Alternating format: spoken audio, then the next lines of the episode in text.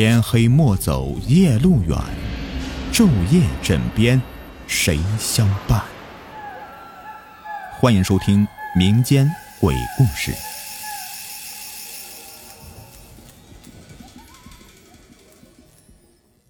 今天故事名字叫做《午夜鬼新娘》。关于鬼神之类的话题，谁也说不清楚。信的人死心塌地的信。九头牛都拉不回来，不信的人也照样过日子。还有一些呢，就是将信将疑的，就是他本身不信，但也不跟你抬杠。你说做人有点信仰好，他也乐呵呵的跟着烧香，图个心理安慰。话说小篱笆村有个姓张的大户人家，是村里最富的财主。虽然家有良田百顷，吃喝不愁，富甲一方，可美中不足的是啊。这个张员外到了四十岁的时候，还是没个一男半女的。眼看着偌大的家业无人继承，如果死了，族里的其他人会来分自己的绝户产。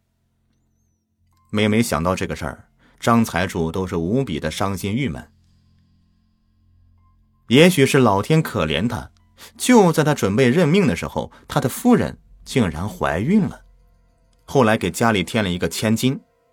虽然婉惜不是个儿子，却也依然非常的疼爱，给闺女儿起名婉儿。转眼这婉儿到了二八芳龄，不但这容貌长得楚楚动人，而且这爱好诗词，更是写的一手好字。作为父母的掌上明珠，张员外期盼着哪天给姑娘找个门当户对的好人家，自己这点家业一并做了嫁妆。可惜天不佑人，婉儿再一次踏青时不慎失足落水，年纪轻轻的就命丧黄泉，可怜，可叹呢。哎呦喂，我这上辈子都造了什么孽哟？注定是让我这辈子孤老终生。也许，这就是我的命吧。张员外除了悲痛。可还觉得女儿还没享受人间之福就撒手人寰，很是可怜。张员外于是就找来道士做法，在女儿下葬的时候陪葬了很多婢女，还有一顶大红的花轿和数不完的嫁妆。最重要的是，还陪葬了一个老婆婆。道士做法把这个老婆婆作为媒婆放在坟墓里一起埋葬。当然，这些个。都是纸糊的。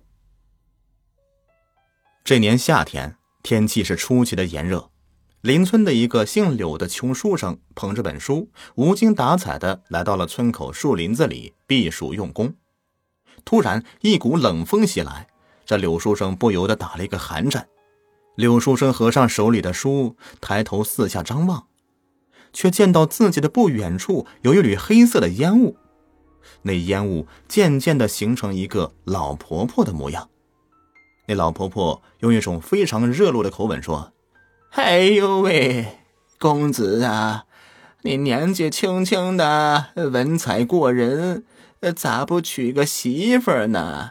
身边要有个人照顾啊，就不用那天天跑到树林子里来用功了。”这老婆婆莫名其妙的出现。柳书生非常的诧异，因为他自幼就喜欢看鬼怪书籍，自己这肯定是大白天的见鬼了。无事献殷勤，非奸即盗，这绝对不是什么好事。心里这样想，嘴上可不敢这么说。柳书生于是就推辞说：“啊，在下家境贫困，尚未考取功名，怎敢提婚配之事啊？”那老婆婆一听，呵呵一乐。嘿嘿嘿，公子啊，你多虑了。现在有个好人家的女儿，那可是容貌绝美，家世更是显贵呀。况且呀，还有很多的陪嫁。公子，你愿不愿意娶呀？呃，在下寒窗苦读多年，尚未有任何功名，怎敢想娶亲的事情？这位老婆婆。就不必再费唇舌了。说到这儿，柳书生的态度已经很明确了，想着这老婆婆应该知难而退了吧。哪曾想啊，这老婆婆并无放弃的意思，他接着说：“哎呀，公子呀，我们家小姐是通达之人，不讲究那些功名利禄之类的。呃，即便是公子不按照六礼来娶亲，呃，也没什么大不了的。我现在呀，就为你操办此事啊，你就等着晚上接新娘子洞房吧。”柳书生还没来得及表态，那老婆婆一转身，瞬间就消失了。柳书生张和尚摸不着头脑，只得苦笑摇头啊。